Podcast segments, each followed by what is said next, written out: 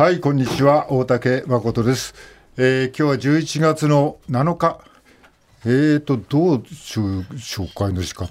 今日、私の目の前にいるの。は？い、武田砂鉄です。よろしくお願いします。はい、えー、今日は小島恵子さんがお休みで、んえー、砂鉄さんと私と、そして私の隣は、こんにちは、文化放送アナウンサー、砂山慶太郎です。はいお願いします。よろしくお願いします。えー男3人です。ええはい。たまにありますね、このパターンね。ありますね。ええはい。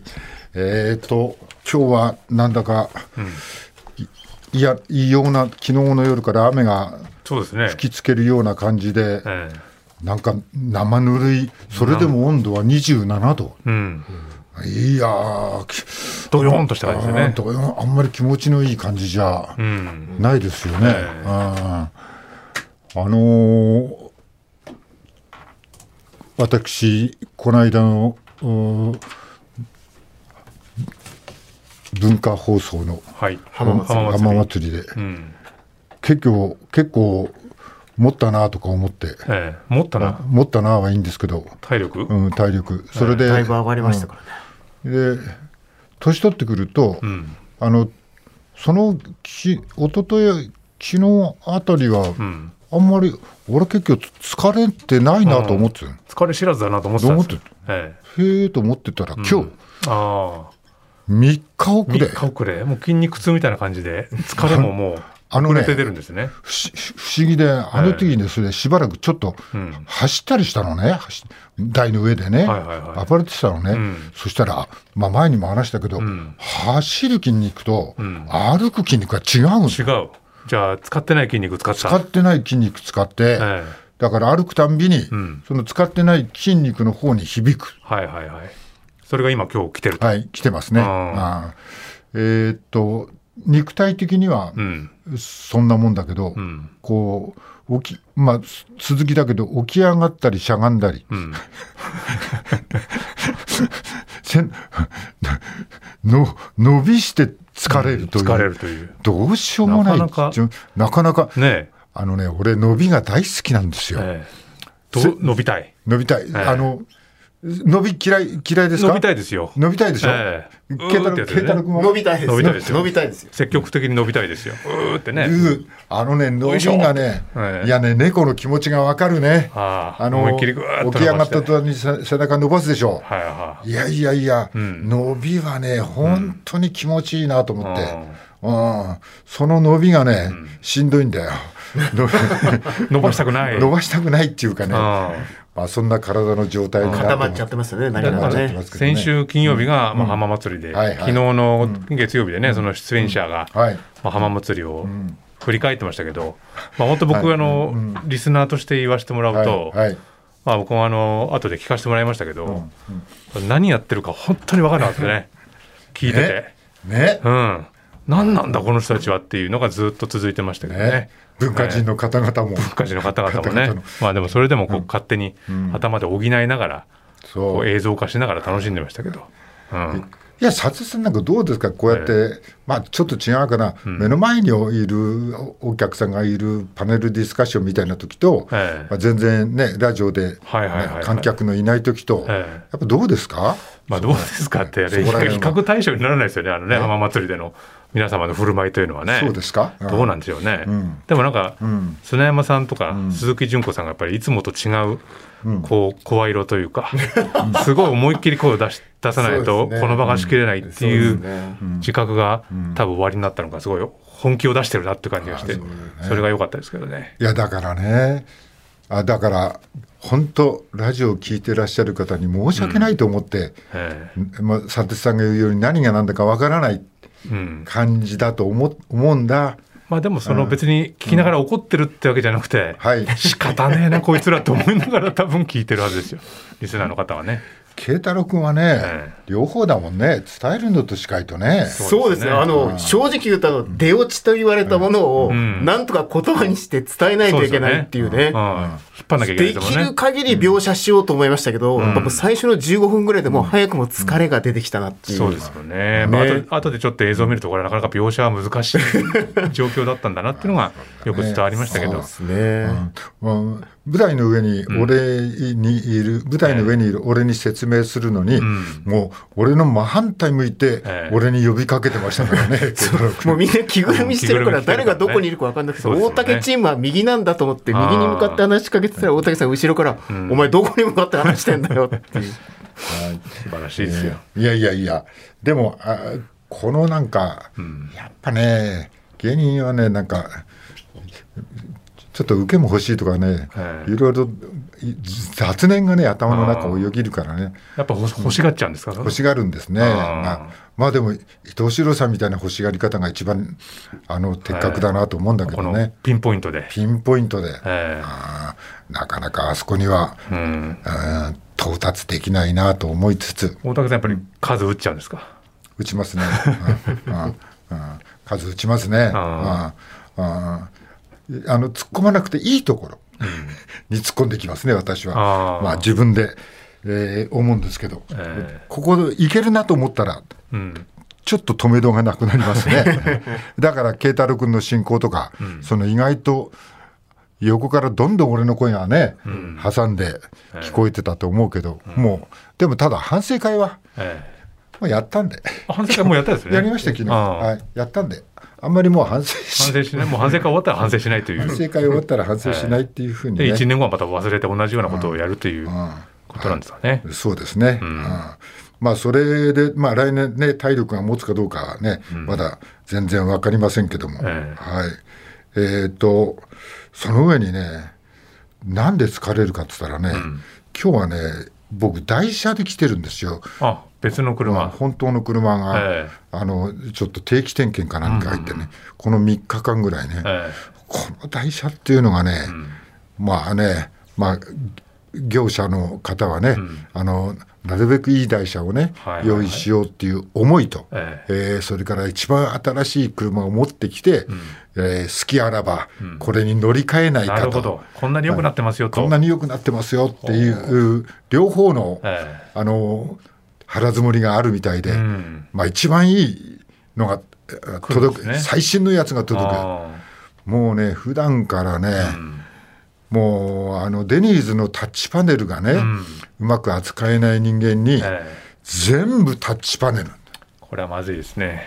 いやー、もう全部タッチパネル。えもうここを押して、だから、あのどっか行く先を、お示すのもタッチパネルで、表示をこう、なんていうんですか、地図を出すのも、えーラジオを出すのも、テレビを出すのも、全部タッチパネル。えうん。じゃあその台車の人は良かれと思ってはい。最新のものを大竹さんにはい。提示したけど、はい。今もうちょっとやや不機嫌なんですね。っていうよりか、まあ、き走りがすごい、すごいのね、やっぱり、新しいやつはすごいのね。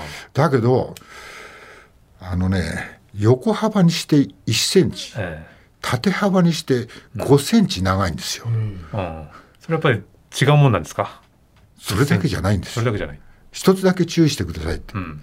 前の車は前輪駆動って言って、ん前の車が曲がると、えそれだけでこう曲がっていくっていうシステムなんですけど、え一番新しいのは、前の車、車輪も曲がるんだけど、後ろの車も。タイヤも回る。タイヤもね、曲がるんですよ曲がる。だから要するに、まあ、それだと小回りがもっと効くっていう、なるほど。多分ねうん、形にはなるんでるうんでしょうけど、はいはいはい。まあ今までのハンドル操作からすれば、曲がりすぎるわけですよ。小回りすぎちゃう。うん、だから、ん今までの腹積もりでここまでかなと思ったところよりか、ちょっと深く曲がるっていうか。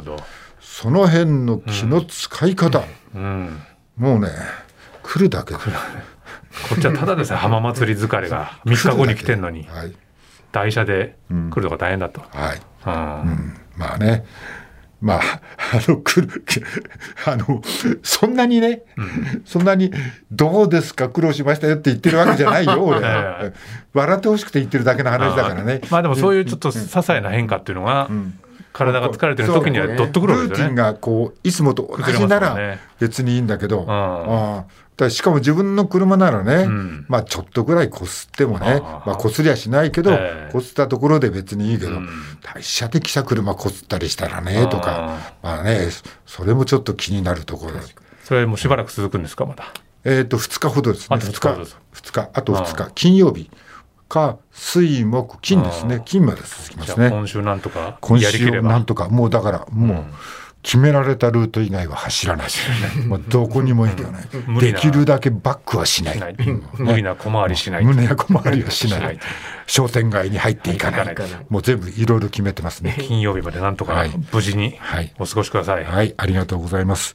えーさて、えー今日はね、まあいろいろお情報もたくさんあるんですけども、まあちょっとパパレスチナとイスラエルのことがかなり気になって、えー情報もね、もう溢れてて、まあたくさんの市民の方、しかも子供たち、もうどうしたら止められるんだろうと、みんな必死に考えてるんですけども、まあ、EU とアメリカもウクライナのことに関してと、ちょっとダブルスタンダードみたいな形になって、えー膠着状態の中で、えー毎日ガザに爆弾が落ちて、たくさんの市民が亡くなってる。どうしようもないなと思って今日はこのメッセージを皆さんに聞いていただこうかなと思っております。はい、こちらの2009年12月じゃなかった2月ですね、2009年の2月に、まあ、イスラエル最高の文学賞エルサレム賞というのを小説家の村上春樹さんが受賞して、まあ、現地エルサレムで、まあ、スピーチを行った時の、まあ、スピーチ原稿なんですけど、それを今日、ここからご紹介していきたいと思います。ちょうどこの賞を受賞したタイミングっていうのが、えー2008年12月27日から2009年の1月18日まで、やっぱりイスラエルがガザを攻撃するという事態があって、まあ、その直後なんですよね。まあ、そのタイミングで、村上春樹さんがこのエルサレム賞という賞を受賞した、まあその葛藤みたいなものから、まあスピーチが始まっていくんですけど、まあ小説家は、まあ上手な嘘をつくことを、まあ職業としていますと。小説家はうまい嘘をつくことによって本当のように見える虚構を作り出すことによって真実を別の場所に引っ張り出し、その姿に別の光を当てることができるからです。しかしそのためには、まず真実のありかを、まあ自分の中に明確にしておかなくてはなりません。まあそれが嘘を、うまい嘘をつくための大切な資格になります。はいなんですけど、今日私はここで嘘をつく予定はありません。できるだけ正直になろうと努めます。まあこうやって語り始めて、えー正直に申し上げましょう。私はイスラエルに来てこのエルサレム賞を受けることについて受賞を断った方が良いという忠告を少なからざる人々から受けました。もし来るなら本の不買運動を始めるという警告もありました。その理由はもちろん、この度のガザ地区における激しい戦闘にあります。これまでに1000人を超える人々が封鎖された都市の中で命を落としました。国連の発表によれば、その多くが子供や老人といった非武装の市民です。私自身受賞の知らせを受けて以来、何度も自らに問いかけました。この時期にイスラエルを訪れ、文学賞を受け取ることが果たして妥当なのかと。それは紛争の一方の当事者である圧倒的に優位な軍事力を保持し、それを積極的に行使する国家を支持し、その方針を是認するという印象を人々に与えるのではないかと。それはもちろん私の好むところではありません。私はどのような戦争も認めないし、どのような国家をも支持しません。またもちろん私の本が書店でボイコットされるのもあえて求めるところではありません。まあこういう前段の後、まあ本当にメッセージに入っていくんですが、ここからちょっと3人で、えー朗読をしていきたいと思います。まずは佐哲さんからはいお願いします。しかし熟考した後にここに来ることを私は改めて決意いたしましたその一つの理由はあまりに多くの人が行くのはよした方がいいと忠告してくれたからです。小説家の多くがそうであるように私は一種のへそ曲がりであるのかもしれません。そこに行くなそれをやるなと言われると特にそのように警告されると行ってみたりやってみたくなるのが小説家というもののネイチャーなのです。なぜなら小説家というものはどれほどの逆風が吹いたとしても自分の目で実際に見た物事や自分の手で実際に触った物事しか心からは信用できない種族だからです。だからこそ私はここにいます。来ないことにより、来ないことよりは来ることを選んだのです。何も見ないよりは何かを見ることを選んだのです何も言わずにいるよりは皆さんに話しかけることを選んだのです一つだけメッセージを言わせてください個人的なメッセージですこれは私が小説を書くときに常に頭の中に留めていることです紙に書いて壁に貼ってあるわけではありません。しかし頭の壁にそれは刻み込まれています。こういうことです。もしここに硬い大きな壁がありそこにぶつかって割れる卵があったとしたら私は常に卵の側に立ちます。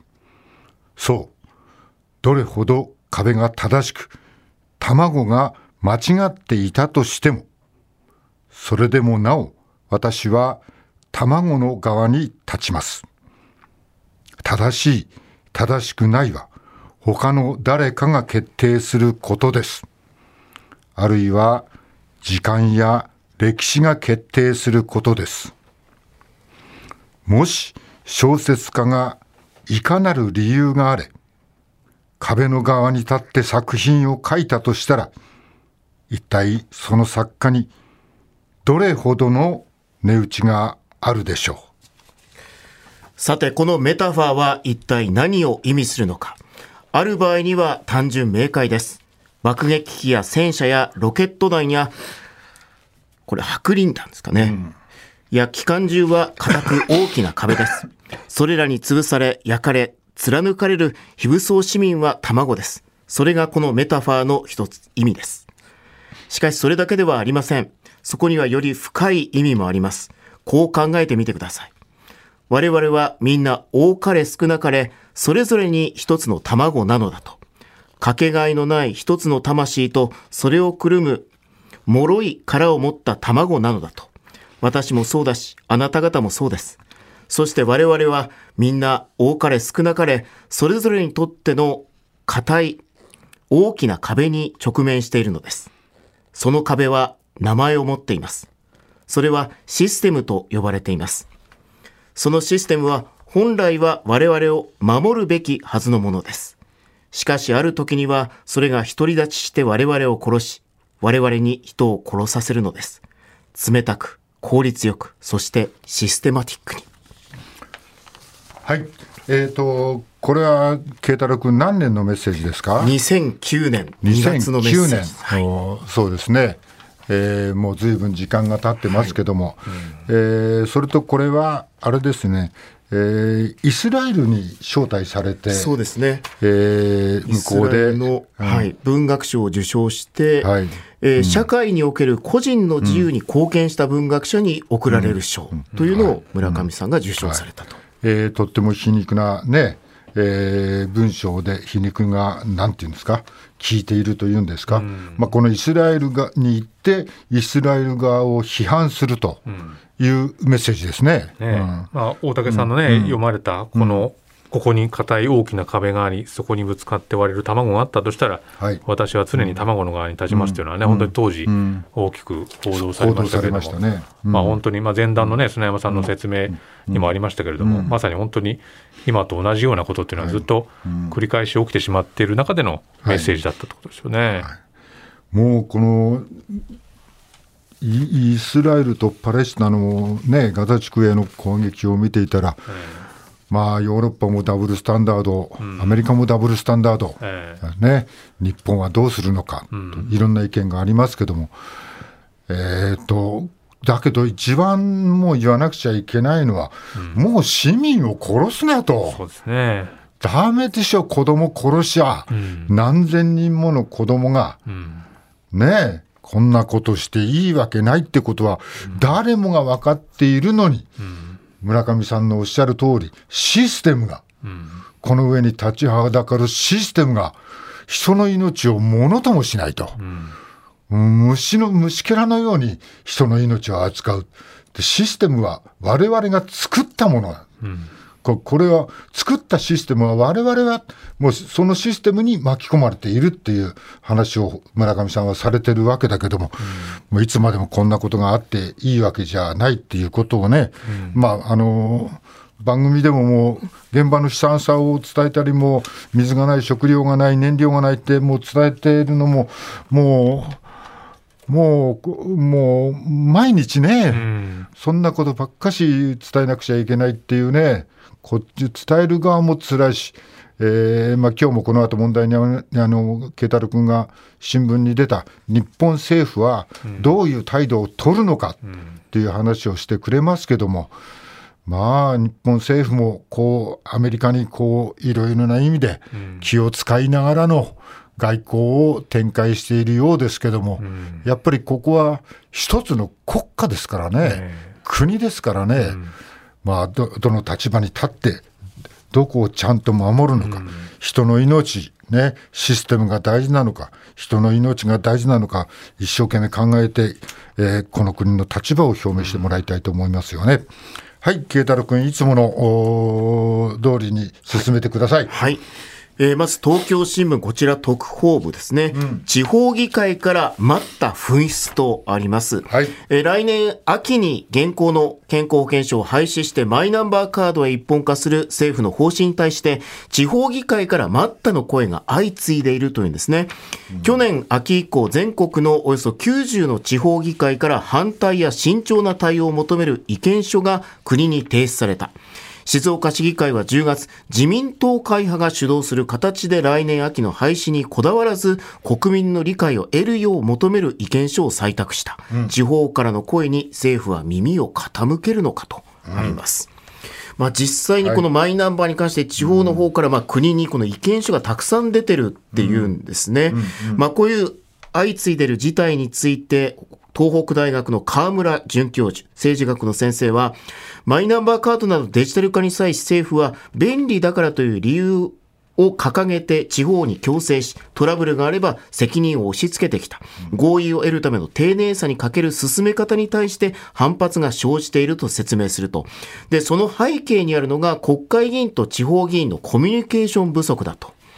えー、かつては意見書が出される前に政権与党の議員に地方議員の声が圧力となって抑止力として機能していたんだけど、意見書を提出しなければ政府に伝わらないと、まあ、地方議員が考える時点で岸田総理をはじめとする国会議員の聞く力が低下しているんだろうと書いてあります。うんあのあれだよね、まあ、地方の声っていうのは今までそんなに大きく聞こえてこなかったんだよね、うん。うん、まあ、どこの県が出そうと、どこの自治体が出そうとね、それはなんか、まあ、ちょっと前までは、うん、まあ、声を出す必要もなかったっていうか、地方はこう中央の言うことを従ってれば、あのこの県もまあ国からのね、あの補助金っていうんですか、うん、そういうのも出るし、逆らう必要がなかった。だからここに来て、ちょっと、ちょっと待てよと、うん、これ、自民党の会派。そうですね、静岡は自民党会派から出た。うん。まああの、うん、マイナンバーの件はね、後でもっと言いたい放題のところでもやろうとは思うんですけど、はい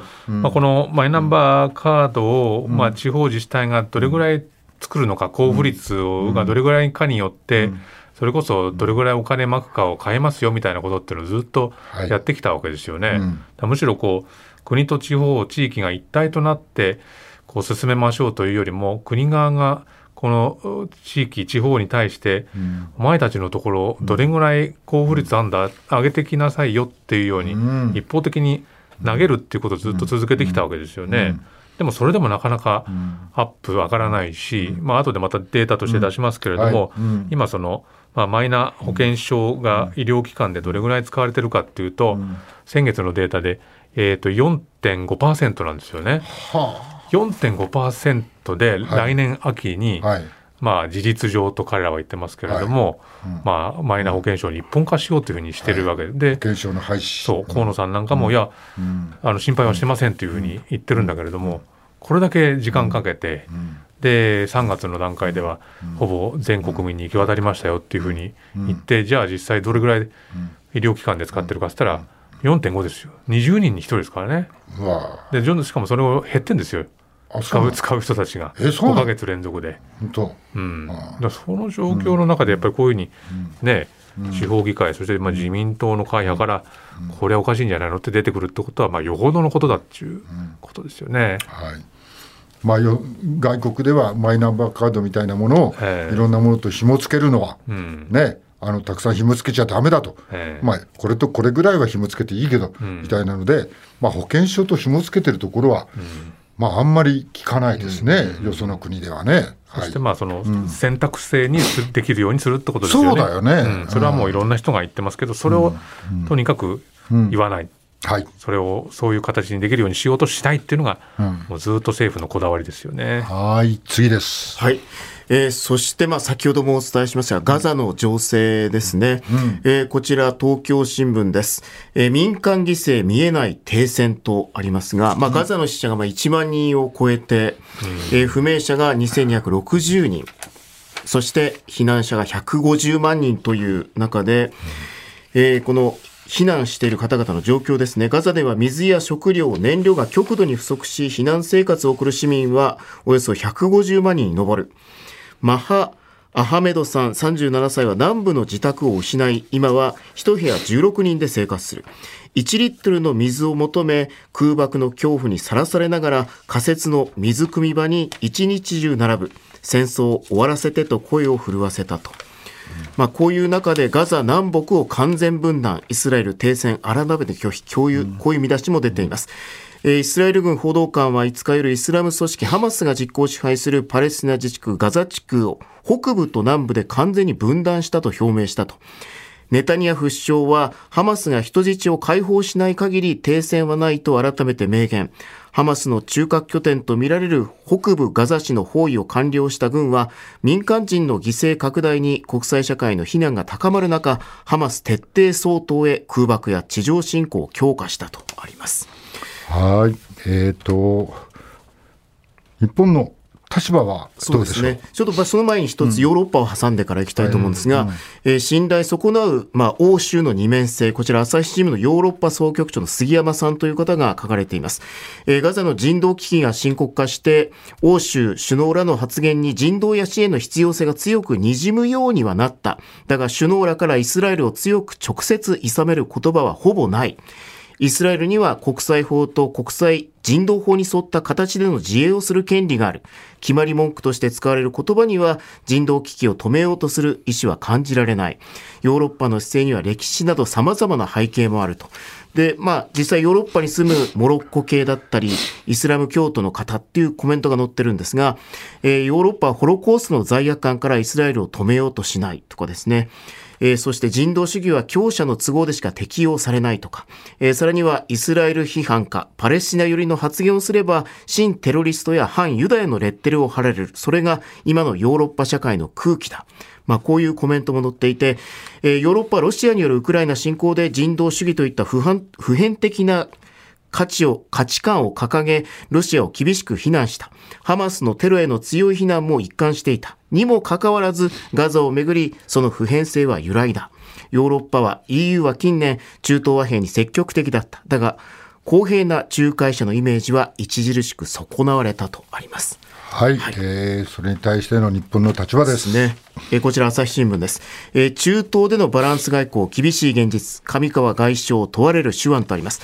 上川外務大臣は2日から5日の日程でイスラエル、パレスチナ自治区、そしてヨルダンを訪問しました。パレスチナ自治区ガザ地区を実行支配するイスラム組織ハマスとイスラエルの軍事衝突が激化する中、日本のバランス外交は厳しい現実を突きつけられた。日本が議長国として7日8日に東京で開く主要7カ国 G7 外相会合で事態の沈静化の糸口を見出せるのか、上川氏の手腕が問われるとあります。日本はイスラエル、パレスチナ双方に配慮したバランス外交を続け、上川氏の中東訪問での言動もその延長線上にある。ただし、日本はガザ地区への空爆などイスラエルの攻撃については国際法に違反するかどうかの評価を避けている。ウクライナ情勢などをめぐり G7 議長国として法の支配の重要性を強く訴えているのと比べると対照的な振る舞いだ。今回の上川氏の中東訪問も局面打開に結びつくものではない。しかし7日に G7 外相会合が始まるのを前に、上川氏は現地に足を運び、対話するからこそ、日本の言い分の重みも増すと考えている。人道的な戦闘の休止の実現に向け、G7 でどれだけ具体的な道筋を描けるのか、上川氏の中東訪問の成果はこれから問われることになるとあります。はい、今日、明日で G7 の外相会合ですね、東京で行われます。うんまあどうなんでしょうね。まあ、まあ、両方の国に気を使いながら発言をしているという、ね、まあ、ヨーロッパは確実に、うん、まあ、イスラエル寄りというような空気の中ではあって、まあ、民衆のデモなんかでは、こうそれに対する、まあ、デモが起きてたりという事態ですけど、まあ、日本は、まあ、一応バランス外交ということではありますけど果たしてここでどういう、まあ、いわゆる声明だったりをこの外相会合で出せるんでしょうかというのがまあ問われることになります。あちこちの国ですごいデモがね、うん、行われてるっていう情報も入ってきてるけども、うん、まあ先が見えないと。停戦さえ見えないという状態だね、うん、まあ、連日いろんなこう映像とかニュース入ってきますけど、まあ、その難民キャンプも爆撃されたりあるいは病院も爆撃されたり救急車まで爆撃されたり、でもその時にでもこうイスラエル側はこれはハマスの関係者が乗ってるからだとか、まあ、病院の入り口があるトンネルがあるとかっていう、うん、まあ、そのハマスが関わってるっていう言い方、まあ、それを頭に乗っけることによって、もうどこでも爆撃するっていうことを続けているわけなんで、これが悪化していくとねさっきその、まあ、水を得に行くにも本当にその爆撃に震えながら行くっていうようなニュース出てましたけれども。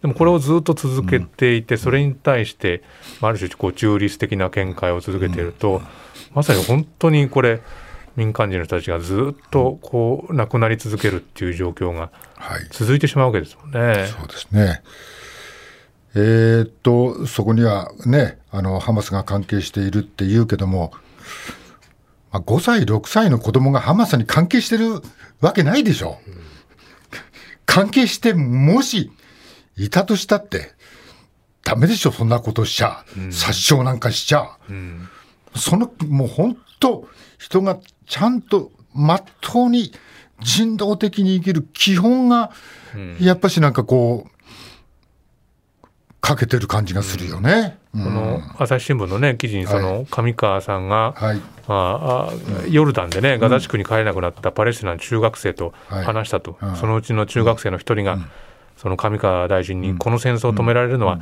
あなたのような立場のある人だということをまあ、はっきりと訴えてるわけですからね、はい、こういう言葉にどう答えるかっていうのは本当に問われてるわけです逆な言い方すれば、うん、立場のある人が命がけで止めなくちゃいけない戦争だよね。ねはい。さあ今日も始めましょう。